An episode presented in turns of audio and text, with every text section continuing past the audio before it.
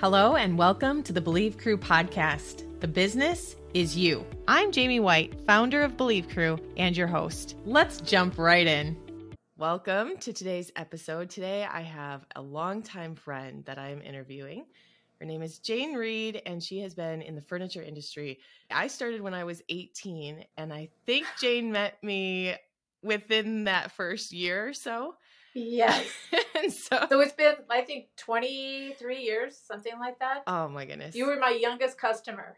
I remember going to my first market in a jean jumper. I had no idea what I was getting into. So I don't remember if I met you at the first market or if we met after that. I think it may might have been after that, after the showroom Yes. was just I mean, we were we were in a place where we were in a old warehouse tucked behind other storage units, not your traditional retail design showroom. Just can't even imagine today looking back what the thought might have been. Yeah, well, you know, it was a, a hidden treasure. Yes. Your store was a hidden treasure. We learned how to use people marketing. had to search to find it. You know, Yeah. most stores that are really successful is that the energy of the people when you Mhm. walk in and you know everyone's getting along Yeah. and you know you can see that everybody's put their heart and soul into the um, the operation that is what i see as the positive part of it you know It's and the success it's worth my time to invest in that because i can see where those people meaning you and your crew Yeah. had invested Yeah. you know so much time and energy and uh, having Mary Lee live up up above Right. you know the offices you know th- those kind of things we were so know? Committed. Yeah, like what does it take to make this work? And Exactly. You know, I, I came from a very stodgy industry in sales, which I liked, but this was much more creative, and I was working with the owners, and that's what I really, really liked. So when did you make the transition into uh, sales as a sales rep for multiple companies in the furniture industry, and sort of what was that journey like? I think to start out with it, it starts with your childhood, your Mm. comfort level on being the new person every day and actually going out into a new environment every day and soliciting, you know, Right. like, you can't live without me. You can't live without the product that I have to show you. And I'm going to back it up with service. And that happened because my father is a firstborn child who was getting promoted multiple times. So we moved a lot. Mm. So, you know, if you hear about the Air Force and Army people who get moved around, you are, as a young child, uprooted. And, and I, because I'm the oldest child of an oldest child, I took it all in and realized that I could be the, like you showed up with a jumper Yeah. at your, you know, market. I was that girl uh, multiple times. Yeah. So you end up getting a lot of empathy uh, for new people. You read a room a little bit better because you have to Mm. if you want to figure out how to merge in.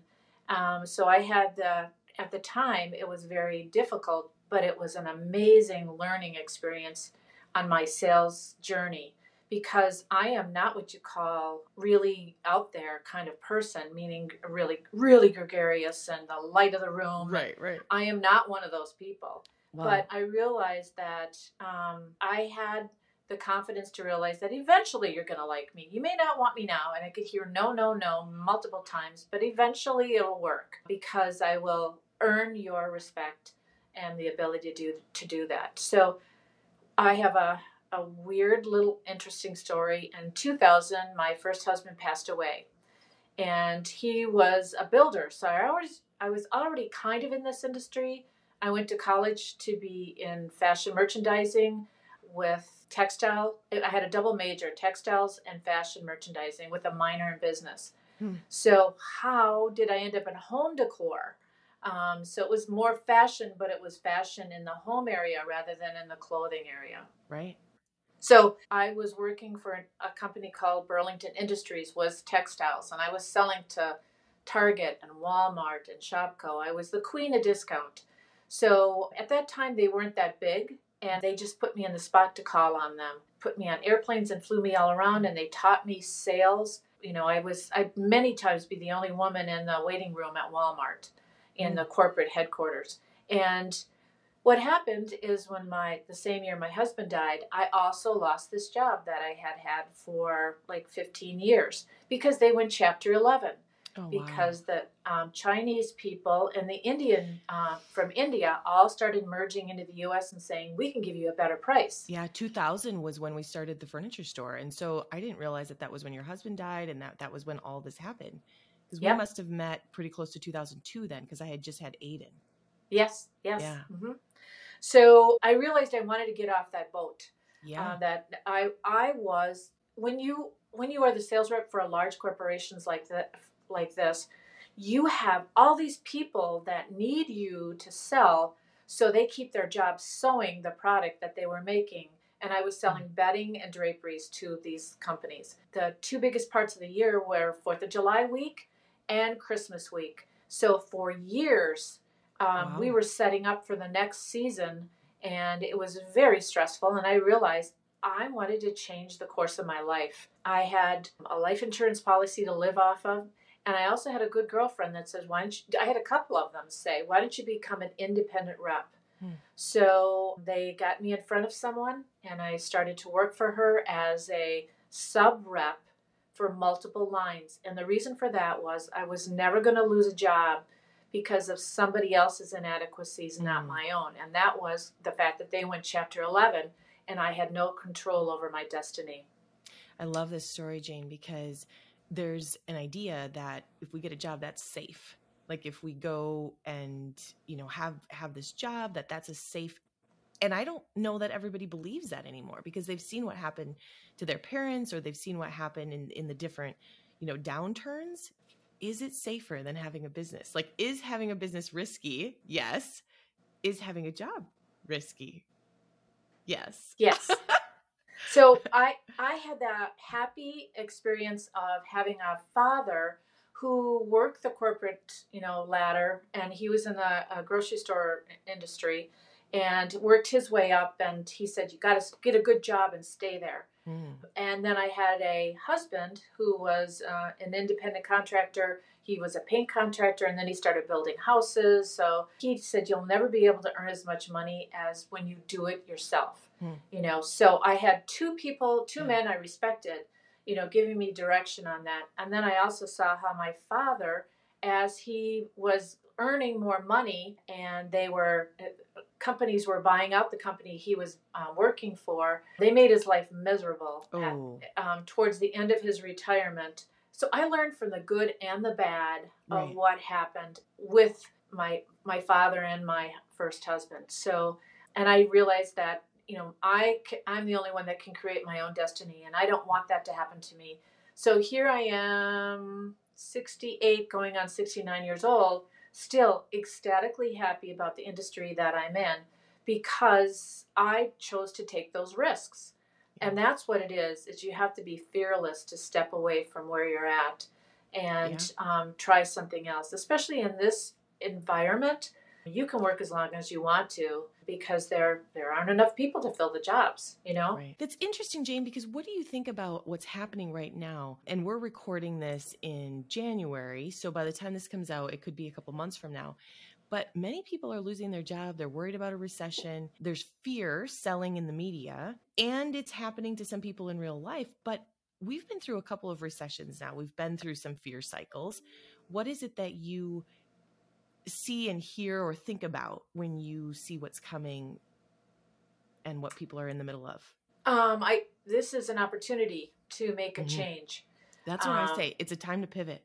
Yeah, it pivot. That that Yeah. is the key word that in my life is uh, fearlessly pivot and realize that change is consistent. Change is Yes! always going to be happening. So unless you embrace change and not fear it and open that door to see what's behind the next opportunity, you have it all has to do with your attitude. So if you have an attitude and you look back over the course of I look back over the course of my life and realize that God is always faithful. Through all the things that have happened in my life, I've become a deeper walk in faith. Yeah. And I realize that um, time is the most precious commodity that God gives us, and to use it at our, our, you know, the best we can. I have to look back at all the little hurdles and things that have happened to me in my life and go, and I got through that, and then I got through that, Yeah. and and and and realize that I have to trust in the direction that he's giving me. And I share these kind of conversations with my um, customers and my peers so they know exactly where I come from. And one of them is if, if the hairs on the back of your neck go up on a Mm. situation or a customer you're working with or whatever, that's a physical sign to say step back and reevaluate the Yeah. situation that you're in right now. And then you may have to pivot in a totally different direction and you have to be fearless. You know, when I talk to people who get stuck, it's because of fear. And to to me, fear is the devil working on you, like trying to take you down a different alley. So, um, You're preaching what we totally believe here in Believe Crew because I didn't know all these things. Like I didn't think about it from this perspective until I had a coach that was pointing it out. And he was like, It says in the Bible, perfect love casts out fear. Like the opposite of fear is love. And even in business, this applies. And I was like, Really? You know, like I just hadn't thought about it from a business perspective. Like we think about it maybe in I thought about it maybe in my personal life a lot. And really, when we get comfortable in any season. I mean, we started Furniture Studio in 2000, which is when there was this huge industry shift. You know, people were saying to me, like, where are you? What family are you from? Because in the furniture world, like if you started in furniture, you came from somewhere in furniture, you know, Yeah. to be new, they were like, who are you? Yeah. And, but it was at that time where there were huge changes happening because the American made was not quite as popular and people wanted that lower pricing. And so when what I found out is that when we're starting something new, when there's a huge shift happening, we don't understand what the other people are still holding on to. Because we're we're like, I don't know what you're talking about. Which is good. Which is good. Right, right. But then when you're going through that transition after you've been an established business, not quite as easy to pivot sometimes unless we're accepting change and accepting that this is a moment, this is a growth opportunity. Let's step into this instead of, you know, what is it that we're afraid of and holding on to. Fear actually can look like holding on to what I already have, what I already know. And I, that's been my experience anyway. And I and also the other biggest thing that I've learned is that you have to realize, and I realize this, God blesses you with money and it flows through you. It's not Mm. Yours. I am now happily married for the um, second time and um, for me, I could I could do this job 24/7. I really just love the interaction with the people and the the product. I, I really enjoy what I do. So to be able to pull away and step back, I needed to invest and hire someone to help me do the Right. you know the technology part of it, the spreadsheets part of it, the numbers. I want to know the numbers, but I don't want to take the time to do the spreadsheet to figure out the numbers. And to have somebody who can do it in two seconds, where it would take me two hours to set up the Excel spreadsheet. So to be able to realize that I need to invest in someone else and bring them in. And I was able to bring somebody in like 17 years ago. Wow. And she is so good at what she does. She doesn't want anyone to see who she is. She wants to totally be behind the scenes. She does most of her work at, at her home and then she comes to my home once a week and we like hammer out things that I need her for. We have a friendship and a relationship. She's like a sister, she's like a dear friend. It's a partnership. Yeah, it's Yeah. just unbelievably amazing. But I look at my friends who sometimes are just spinning because Yeah. they are not willing to invest in that backup support system um, to to help them out. And it has um, helped my marriage. It's helped my life. It's helped Yeah. me pull away. And and I also married a man who likes to have fun he is not all about his job. And i you know if i want to have the a balance in life that's what i needed to do is to share the success that i have. And i could never be this successful without her. So it is Yeah. the flow of money and realizing that you invest forward. God has always said you can never be I, I, he can never be outdone in generosity. At the age i'm at also i have to think about i want to be able to do those things that retired people do and she gives me the ability to do that so i can do charity Right. work uh, along with doing my own job i can be generous to you know um, foundations and and things that need it because i have that because i love what i do and it flows through me and that's Right. the way it is. You have you can't hold so tight onto things because it won't flow if you do. You know. Oh, I love what you're sharing because these are pieces of things that I I didn't learn from anywhere else. I mean, you know, like how did how do we learn these things through some experiences of our own and then God really saying like hardcore, it's time for you to recognize that I've asked you to be a river and not a reservoir. Like, Yes, like- that's a great way of putting it. right? Yes. So, and I love what you're pointing out about hiring someone and that being a part of the generosity because I fully believe in entrepreneurs and people that are willing to take the risks as also being able to be generous in hiring people. And like you said, this isn't a norm in your industry. You didn't look at your friends and go, "Oh, well, they have that. I want that too." Yeah. right? But it was it was being willing to say, "You know what? I I believe that this is what I'm called to do and that I can be working more in my zone of genius if I bring someone on like that you said spends less time, maybe does it better, maybe maybe not. You know, sometimes we have to say if they can do it 80% as good as us, that's still worth it No. Yeah. because then I can work my, more in my zone of genius. I want to talk a little bit more about when you got started in the industry and what it was like for you, meaning like about when you would have been thinking about hiring this person. What was market like? What were the customers like? What was business like at that time? It wa I am very appreciative to the lady who hired me, and she had me only take care of. She had four states that she was responsible for, and she had thirteen lines that we took care of. She just gave me the state of Wisconsin and say, "Run with it," and Oh, fun. Thank God she did because, you know, the sales part of it, I got that. It was then just getting out there and getting my foot, feet wet. And it wasn't the same customers. I was always new people and then another new person and then more and more new people and saying, no, not today. You needed in the state of Wisconsin to prove yourself. And you had to show up five times before they maybe Wow. think about placing an order with you. This is straight commission. So I'm putting money out there for hotel rooms and for my Mm. computer and my in the car and all the expenses that go forward with it and um, then i i remember sitting in a hotel room starting to make phone calls to everybody in madison and i was in, in tears because i was so frustrated because it Wow. wasn't coming like it like i had hoped it would and all of a sudden this Wow. lady said come on in i'd like to see you so I packed up my bag and I went up the, in there and saw her, and she gave me one of my first orders in Madison, and she she locked and loaded on me where I would anything she wanted, eh, whatever she needed, because it was such a bad day.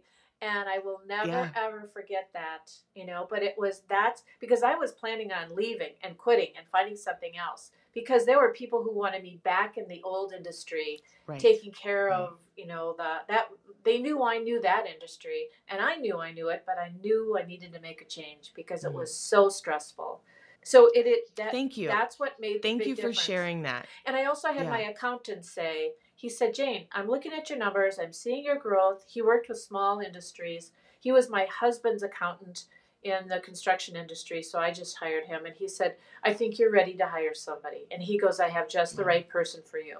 So it was trusting him and then making that move you know to do that. And, and it was um, and realizing that you have to be willing to live on less to step back and see what's most important to you. Uh, do you need one more outfit? Do you need one more do you need a new car i think i've only had one new car that i ordered everything on it all the bells and whistles thing Otherwise, I have bought used cars from then on. I mean, little old grandma Buicks that were blue. It's being willing to do that and humbling yourself. I think that your first impression that you give a customer is so important, and that you need to be clean and neat and dressed well, but you don't have to spend a lot of money to earn a good living. But I really do think that the first impression is huge. Be prepared, have your numbers ready, look like your um, your Sunday best when you go out to work. In my industry, those days were hard, and I had I had to create a whole new group of friends because I used to be part of a couple. So a lot of my designer people ended up becoming my friends, and I realized you can't be so narrow and be all work and no play. I know um, you have to mm. you have to have a balance. Um, so and it slowly, slowly started to come, and every year it got better. And I have a spreadsheet that shows my first year. I think I made twenty three thousand, and I spent twenty six thousand on you know cars and everything. Um, but it just got every year it got better and better and better. So that's kind of how it started. That's so awesome. Thank you for sharing the specifics because when you're thinking about navigating, do I stay in this at 23,000 and I spent 26,000 and I could have a job where I was making significantly more, not not carrying a loss. Yeah. was there a calling where you really felt like God was asking you to stay where you are? Did you did you feel any of that even though there was the struggle? Yes, I there's another thing that both my husband and I believe because he's also in sales. And I and I've shared mm-hmm. this with him and he began to realize it also. I start the day and say, "Lord, put the right words in my mouth. Put me where you need me to be." And I can tell you, Jaime, that there are many times that I walked at end of the day I had no real sales. You know, but mm-hmm. I had maybe lifted someone up and said, "Oh, I know what that feels like and this is how I maneuvered it." you know it was conversations these my customers were my friends you know i really they could call me and talk about anything and many times they do call uh, you know on saturdays and sundays and they'll have a glass of wine in their hand at, on a thursday night and say okay this is what's going on about business. You spend two seconds on business and then you hear everything else. I am more mm. about remembering people's family situation or where was their last vacation. You ask me what their numbers are i don't know. I need that spreadsheet thing because that's not important to me. It is important to for me to lift them up i want them to be successful and if something i can do for them can make them more successful only because i've had so many people that have helped me that i wanted to be one of those mm-hmm. people that is lifting up other people around me and when you have the right mindset it projects to your customer and they just feel that. Mm-hmm. But it's basically saying, Lord, put the right words in my mouth today. And it may have nothing to do with sales. You know, it's interesting when when you talk about this, what comes to mind is how the industries are changing and how things are changing and how um, things are more electronic. And I don't know how that's impacted your industry, but it really speaks to the connection that we used to have in business with the different people that we worked with. And what you're saying is basically you were a mentor, you were a coach, you were an everything to these people, even though you were a sales rep of lines. And now, if business owners are ordering things online, they don't have that same connection. They don't have those same mentors. What are you seeing in your industry? I, I'm seeing that. But the thing is, the biggest thing that I see is that many times when they connect with me, people are shocked at how many market appointments that I can make. Literally, I know you. you got I that do. down. So um, I have I you know I've already got my first high point market appointment, and that's in April. So, but it. what I'm what I'm actually saying to them, I want to get my the key people that I know need my help set up so we can mm-hmm. go through it. I don't waste their time. I basically, when they walk in the showroom, I go, How much time do you have? When do I need to have yes. you done? Do you need to go to the bathroom? Are you hungry? You you asked all those questions and then you were like, okay, which ones do you want to see first? What's more important? And then you took us right to those showrooms. It was so much fun. Again, I'm honoring your time. Absolutely. You know, how can I how can I make the best uh, use of your time? And I know your business and I know your store well enough to know that I'm not going to show you everything, I've got specific things that I think you might be interested in. I'm laughing because even to the point of if it means watching the baby, right, Jane? How many markets did I come to a baby with? And you you came into my house and you're like, "Do you need me to take him for a walk? I'll take him for a walk while you look through my product." I was yeah. like, "Would you?" yeah, because it is. It was so apparent. Yeah, you know, and it's like this is right the distraction. And, but Jaime, Let's that is it. again the your ability to read a room. Yeah. And what I realized is that if you were distracted, yeah. you wouldn't be able to get a job done. And you were like, you're trying to service both of us, you know? So it's like, how can I help? There's so much information that my customer needs to know. I really have to kind of watch out for them as they move along in the ordering process. I want to become invaluable to them and I want them to enjoy their time with me. When you think about the industry, where you're at, and what you see, what is it that you would love for people to know about the opportunities that are out there in your industry today?